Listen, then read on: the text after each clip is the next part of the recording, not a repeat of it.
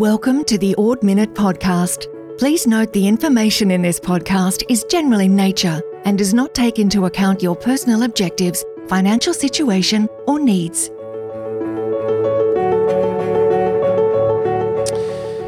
Yes, welcome to the podcast, the Ord Minnett Podcast. My name is Nick Burgess, uh, and this is where we make sense of the market, look at the key developments and trends, and showcase some of our research. And in fact, our guest today is Simon Kent Jones from the Ord's research team, and I'll introduce him properly shortly. Uh, but first to the topic at hand today ethical and responsible investing. Um, easily the number one requested topic on this podcast over the last few years in its various iterations, and certainly a growth area for both investors and investment markets. Um, a recent survey by the Responsible Investment Association Australasia found that 86% of respondents thought that their superannuation and investments should be done ethically and responsibly. And key issues or concerns mentioned included the use of fossil fuels, human rights abuses, the use of armaments, and animal cruelty. So, not, not surprisingly at all, that this is a growing market depends on how you defined it, but that really core, fully accredited ethical investing sector, as defined by data provider Plan for Life, they say that funds invested in the sector have grown by about 25% over each of the last couple of years, including through the COVID period. Having said that, though, market share of this core sector is only about 8% of the overall Australian market, so potentially plenty of growth for responsible and ethical investing as we look ahead. Um, there's a lot of detail around the sector, particularly the various ways in which responsible investing is actually carried out. I tend to think of the sector in terms of shades of grey or perhaps shades of green, if you will, from a, lighter touch around governance to then moving up the spectrum, negative screens, excluding certain stocks or sectors from the portfolio, to perhaps heavier touch, heavier shades of green, such things as impact investing and advocacy. Um, but there are lots of issues to consider, and we're going to try and make sense of some of that today with our guest, Simon Kent Jones, Ord Minnett's, Head of Private Client Research. Welcome to the podcast for the first time, Simon. Thanks, Nick. Glad to be here. So, for first timers, Simon, how about a, a, bit of a personal introduction? How long have you been at Ords and uh, what does your role encompass?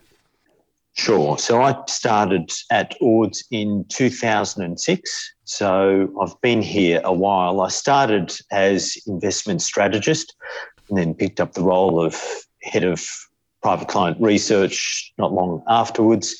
Uh, my role primarily focuses on overseeing the research that is provided to our private client advisors and to our private client network. I am also responsible for the portfolio management of a number of our managed account portfolios. So, around about 10 years ago, we established a relationship with an investment platform called Hub24. I'm sure some of the listeners will be familiar with that. And one of the features of that platform is that we've got the ability to run managed account portfolios. So, what those portfolios entail are holdings in direct stocks, and we make the decision on behalf of clients as to what we invest and we manage the whole portfolio. So our longest running portfolio was established in September 2011, so it's coming up to its 10 year anniversary. Uh, but we also have portfolios covering uh, emerging companies, Australian emerging companies, interest rate securities, uh, an international equities portfolio. We've picked up a couple of multi-asset portfolios from the merger with EL&C Baillieu uh, last year. They're run by Mel Wood. And the topic of today, uh, the responsible equities portfolio as well. So, yeah, you mentioned the responsible equities portfolio. Um, you got it up and running. Um, so, let's start perhaps with um, your personal philosophies and I guess the reason for getting the portfolio up and running in the first place. Sure. So after we'd set up a few of the earlier portfolios and we had uh, a certain level of success, uh, we thought that there was a growing demand from a number of our clients. It tended to be uh, not for profits, religious organisations, and so on. So, uh, uh, and and from a personal level, I think it's it's incredibly important that we consider the potential impact that we that we have. And I'm also of the belief that um, it shouldn't necessarily detract from your investment performance if you invest in these kinds of in kinds of companies because the belief is that over time that the investment market will come to realize that these companies will see better profitability because of the way that they operate and the way that they behave. And that there's so really there's an underlying investment idea behind investing in these kinds of companies as well. Yep. Okay. Makes sense. So, what's your approach? ESG and ethical and responsible investing. It's a big area. It can be confusing, as as uh, we mentioned at the top of the podcast. What is your approach to the Ord Minnett um, responsible equities portfolio? So the, the framework that we developed is, is first of all, um, we wanted to account for three areas. So environment, social, and governance. And I'll step through those in a, in a little while. But we also, uh, the, the, the way that we structured the portfolio is we tended to want some of the, the larger companies on the stock market just so that people could gain some some comfort around what we're investing with and some familiarity. So the um, the starting point was an investment universe that drew from the ASX 100 Industrials Index. So that excludes resource companies, both mining companies, oil and gas. Not that we necessarily think that they're bad corporate citizens, but just to try and remove that from the discussion or remove that distraction from potential with potential investors that would see that as a barrier to investing in the portfolio. Then what we decided was that we wanted to then restrict or prevent investing in companies that were involved in certain sectors that were probably a no-go zone for people. So we're talking about adult entertainment, alcohol, controversial weapons, you mentioned that at the, at the start, gaming and tobacco. So the way that we can do it is we utilize an external information provider. It's a group called MSCI, and they run an extensive database of information about companies covering environmental, social, and governance factors. And they draw that from publicly available information. And so we were able to set up an algorithm that we could run all the potential companies that we could invest in and screen out those companies that derive more than a certain percent of revenue from those particular areas adult entertainment, alcohol, controversial weapons, gaming, and tobacco. And we set that, uh, that limit at 10% of revenue. And so that further excluded some companies that um, obviously operate in those areas. So gaming, for, for example, you know, the topic at the moment that you read in the newspapers is, is Crown Casino and the problems they're having at the moment utilising that screening factor, we, were able to prevent any investment in Crown, for example, because they derive at, at least 10% of revenue from, from, from gaming.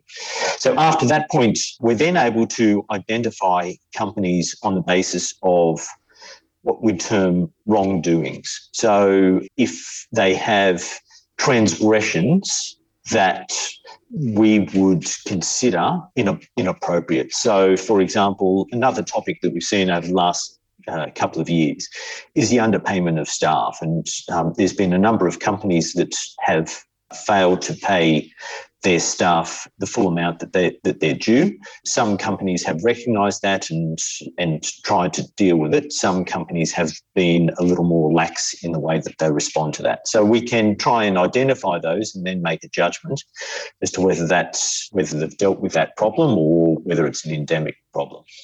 And then the last thing that we try and do is, and this is this is really the the area of the portfolio that's that's a real work in progress, and that's trying to apply positive factors within the portfolio. So trying to identify and target companies that have a positive impact on the environment, social and governance spheres, which we believe ultimately leads to a better aligned portfolio.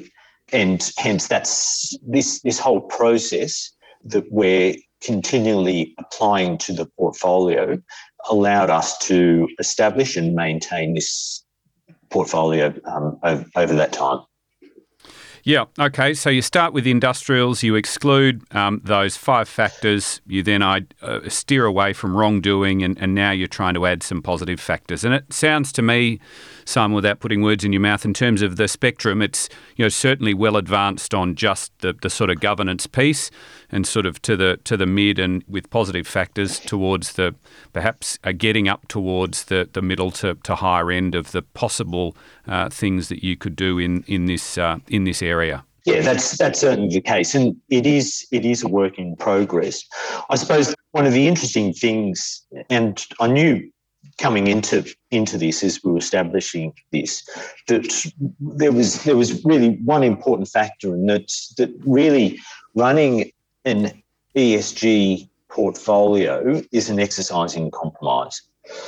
So we're always trying to judge companies based upon what they're doing or what they've what they've done or the areas that they're operating in and trying to make a decision as to whether it's appropriate to be investing in these companies or whether we should be excluding these these companies. And so, you know, a good a good example of that is is the is the banking sector. So it's very clear that the that the banking sector has had a lot of problems, as evidenced by the Royal Commission into into financial services, and that you know wasn't appropriate that we invest in that sector purely because that there was a lot of things that banks did that they shouldn't have been doing. So it was it was a challenging period for us as an ESG investor to say yes, we'll continue holding some of those banks, but then you know you've you've then got to make the decision. Okay, um, they've been through that period. How do they respond to that period?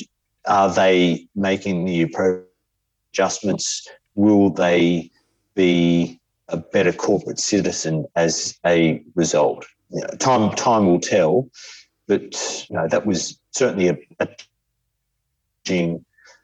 time to be an investor in in those in those banks over that over that period of time.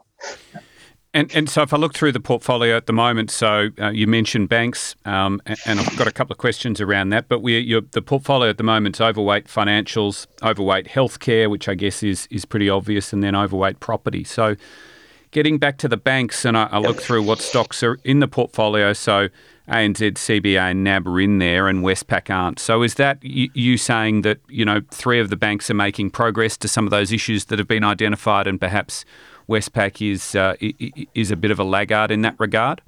It's interesting that you that you raise Westpac. We we used to have Westpac, and then sort of around the time that the uh, the Royal Commission was was taking place, news came out that they were involved in a number of transactions where there was potentially they hadn't accounted for money laundering and other nefarious uh, applications through through the banking system, and these transactions numbered in the in the in the millions, and we'd sort of stretched it to a certain extent, and and, and decided that that was perhaps a, a step too far, and so we made the decision to actually exit Westpac and we didn't hold National Australia Bank at the time, but uh, we swapped Westpac for, for National Australia Bank. And what, what consideration, if any, do you give with the banks, for instance, on who they're lending to? I mean, I guess there's two factors there responsible lending and responsible behaviour, but then there's also you know, perhaps the sectors that they lend to. So if they're heavy, heavy, um, heavy lenders to the resources sector, or perhaps some of those sectors that you would prefer not be in the portfolio, those excluded sectors.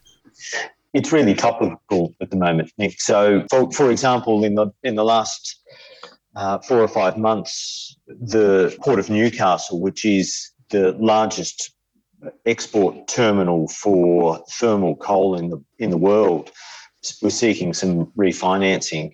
Prior to that, ANZ and, and NAB were some, part of the that bank consortium that was lending money to the to the port.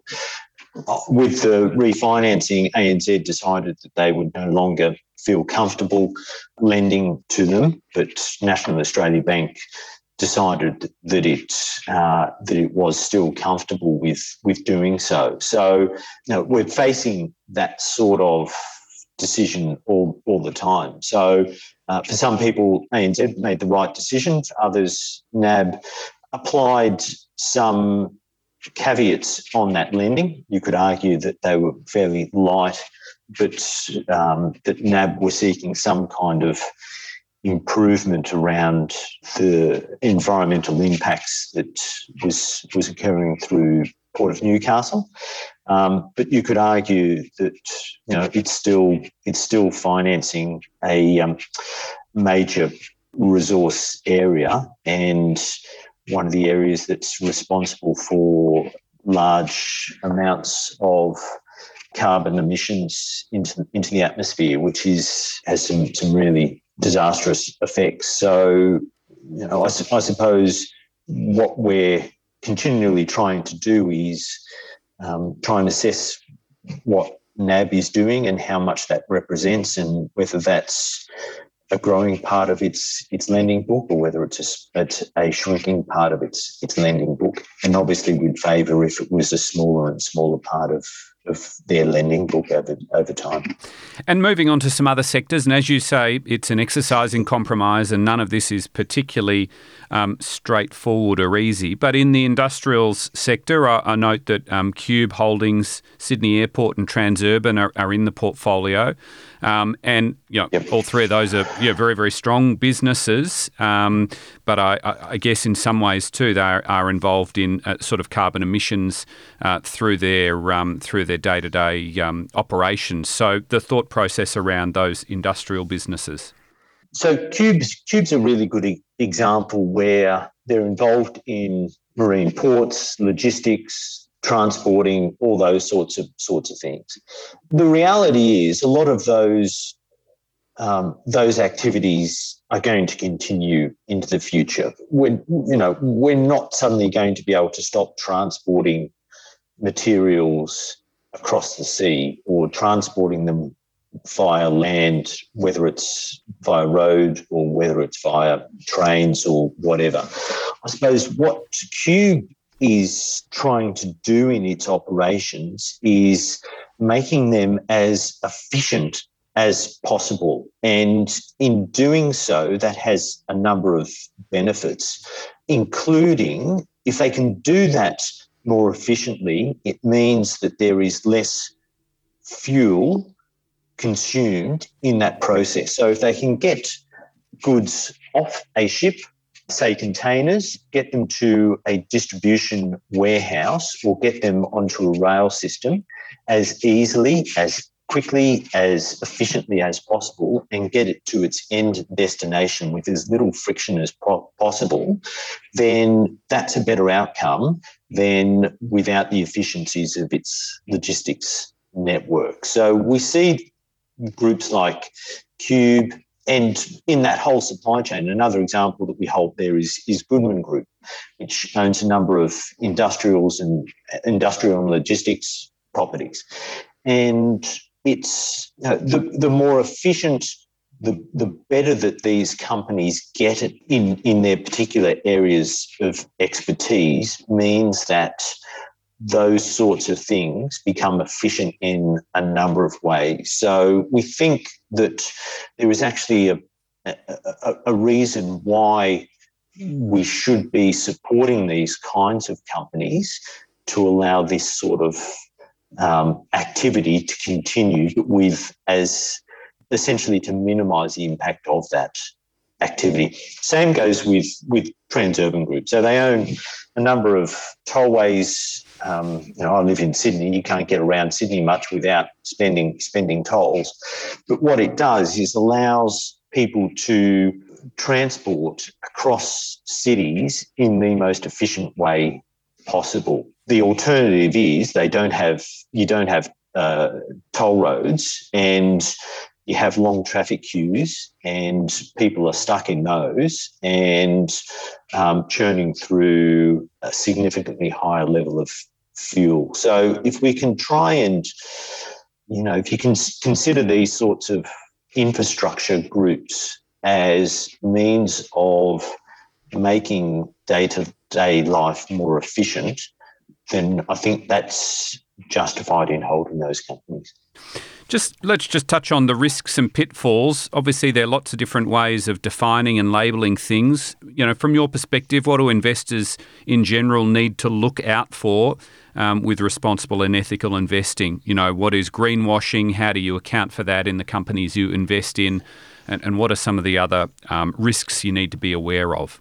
Yeah, so so greenwashing is is really the the process that some companies might engage in to try and essentially promote the green aspects of their operations, but in, in so doing, they, they tend to try and want to hide some of their less green green behaviour. So it's it's sort of a, almost a cynical exercise in the in the way that they that they operate.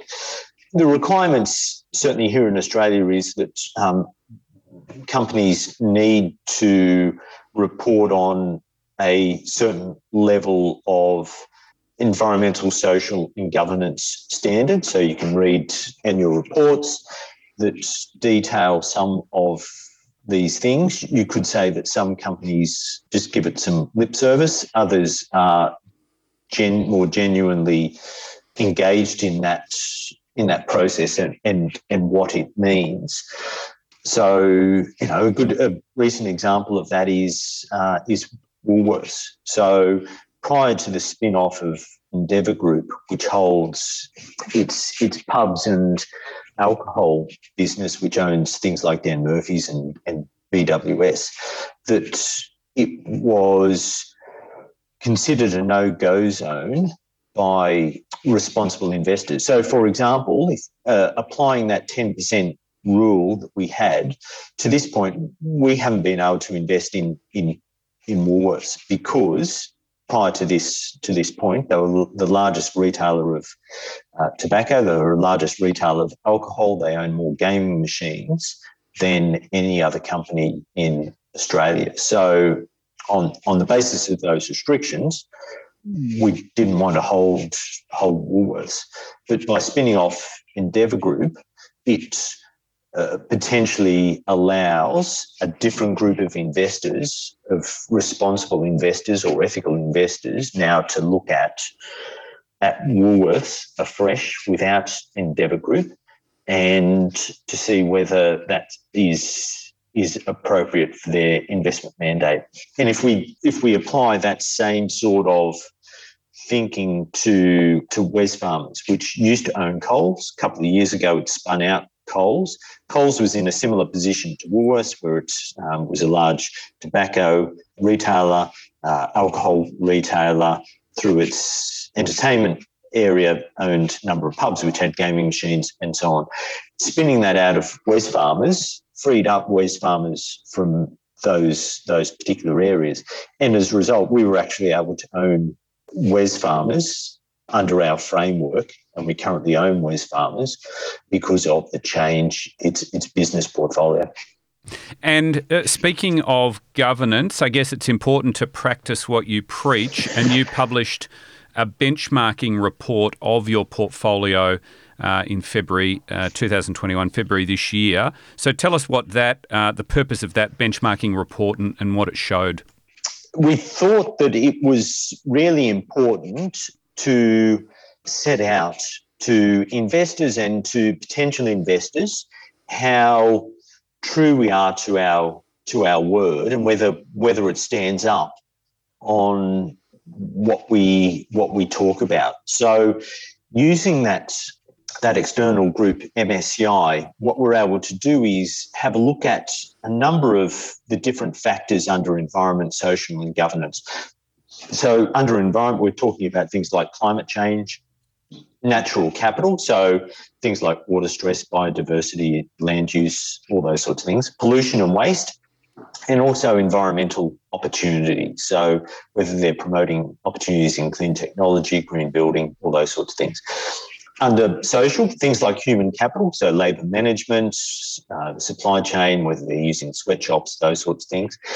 Um, product liability, so safety of their, of their products, some stakeholder opposition and social opportunities. And then finally, under governance, um, both corporate governance, so things like board, composition, pay, ownership, uh, and then also corporate behaviour, you know, things like business ethics, anti-competitive practices, and so on. So using the database from uh, from MSCI, we can drill down into each of those and quantify how each company measures on each of those factors. So in total, we look at 36 key issues under those main three groups environmental, social, and governance. So we went through the process of measuring each of those for our portfolio, for our benchmark for the ASX 100 industrials, and then also the broader uh, ASX 100, which also incorporates resource companies. And so we were able to, to get a handle on how true to label we are and whether we exceed those those benchmarks in each of those areas. And the report revealed that when it comes to the environmental measures, uh, we're ahead of both the ASX 100 industrials and the ASX 100 by a by a fair way. But what we'd also done in, in that process is saying, okay, these are the stocks that we hold, which helped drive that outperformance. But also, because we held this other group of stocks, they actually detracted from that from that score. So we tried to be very honest as to say these are the stocks which are good environmentally that we hold, and these are the stocks that uh, uh, could could do better. We also then went through the process of saying, okay, if we there's stocks that we don't hold, but if we did hold these, it would improve our our score even better. We did the same with our social uh, social score. We were slightly ahead, but I have to say that more generally across the market, the scores were pretty low. So um, the Australian market has a bit of a way to go still on the social. And then finally on governance, we were actually slightly behind. Just uh, we were touch behind, but nonetheless we were behind those those broader benchmarks. So again, trying to identify companies that we hold, which have good governance practices, those that have practices that aren't up to scratch, and then also companies that, if we held these, these would actually improve our score. On the back of that, we actually um, did some portfolio changes to try and improve the scoring of, of, of, the portfolio to try and adjust things up. So it was a, it was a really important exercise in seeing where where we're at versus benchmarking. And I suppose the, the other thing as well, um, I'm not aware of any other responsible portfolios in the Australian market that have actually gone through this gone through this process. Um, so I think it's we're happy to be leaders in this in this area, but um, it's it's an important exercise as as a portfolio manager um, to really understand what um, what we're holding, and then the final thing we've been able to get out of this report is that we can actually sit down with clients who invest in these portfolios and explain what is what is happening. And um, the response we've had so far from from clients um, has been really positive. Um, even if there are compromises, they think it's very important that we're actually going through this process, that we go through this thought process of why why we invest in these stocks and how we could improve. And that that alone is is is certainly important for uh, for, for investors. There we go. A walk around ethical and responsible investing with Ord Minnett. Um, you can speak with your Ord Minnett or Baillieu advisor for more detail around Simon's responsible equities portfolio, or indeed any of Simon's um, investment portfolios, and of course for that benchmark uh, report that he mentioned, that is all also uh, available. Simon Kent Jones, thank you very much for your time. Thanks very much. Great to talk, Nick. And we'll be back very soon with another episode of this podcast. So until then, take care and goodbye.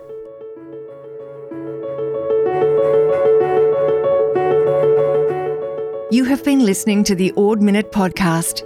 The information in this podcast is general in nature and does not take into account your personal objectives, financial situation, or needs. You should not rely on general advice without making your own inquiries or your own assessment about the suitability of the financial products or services mentioned.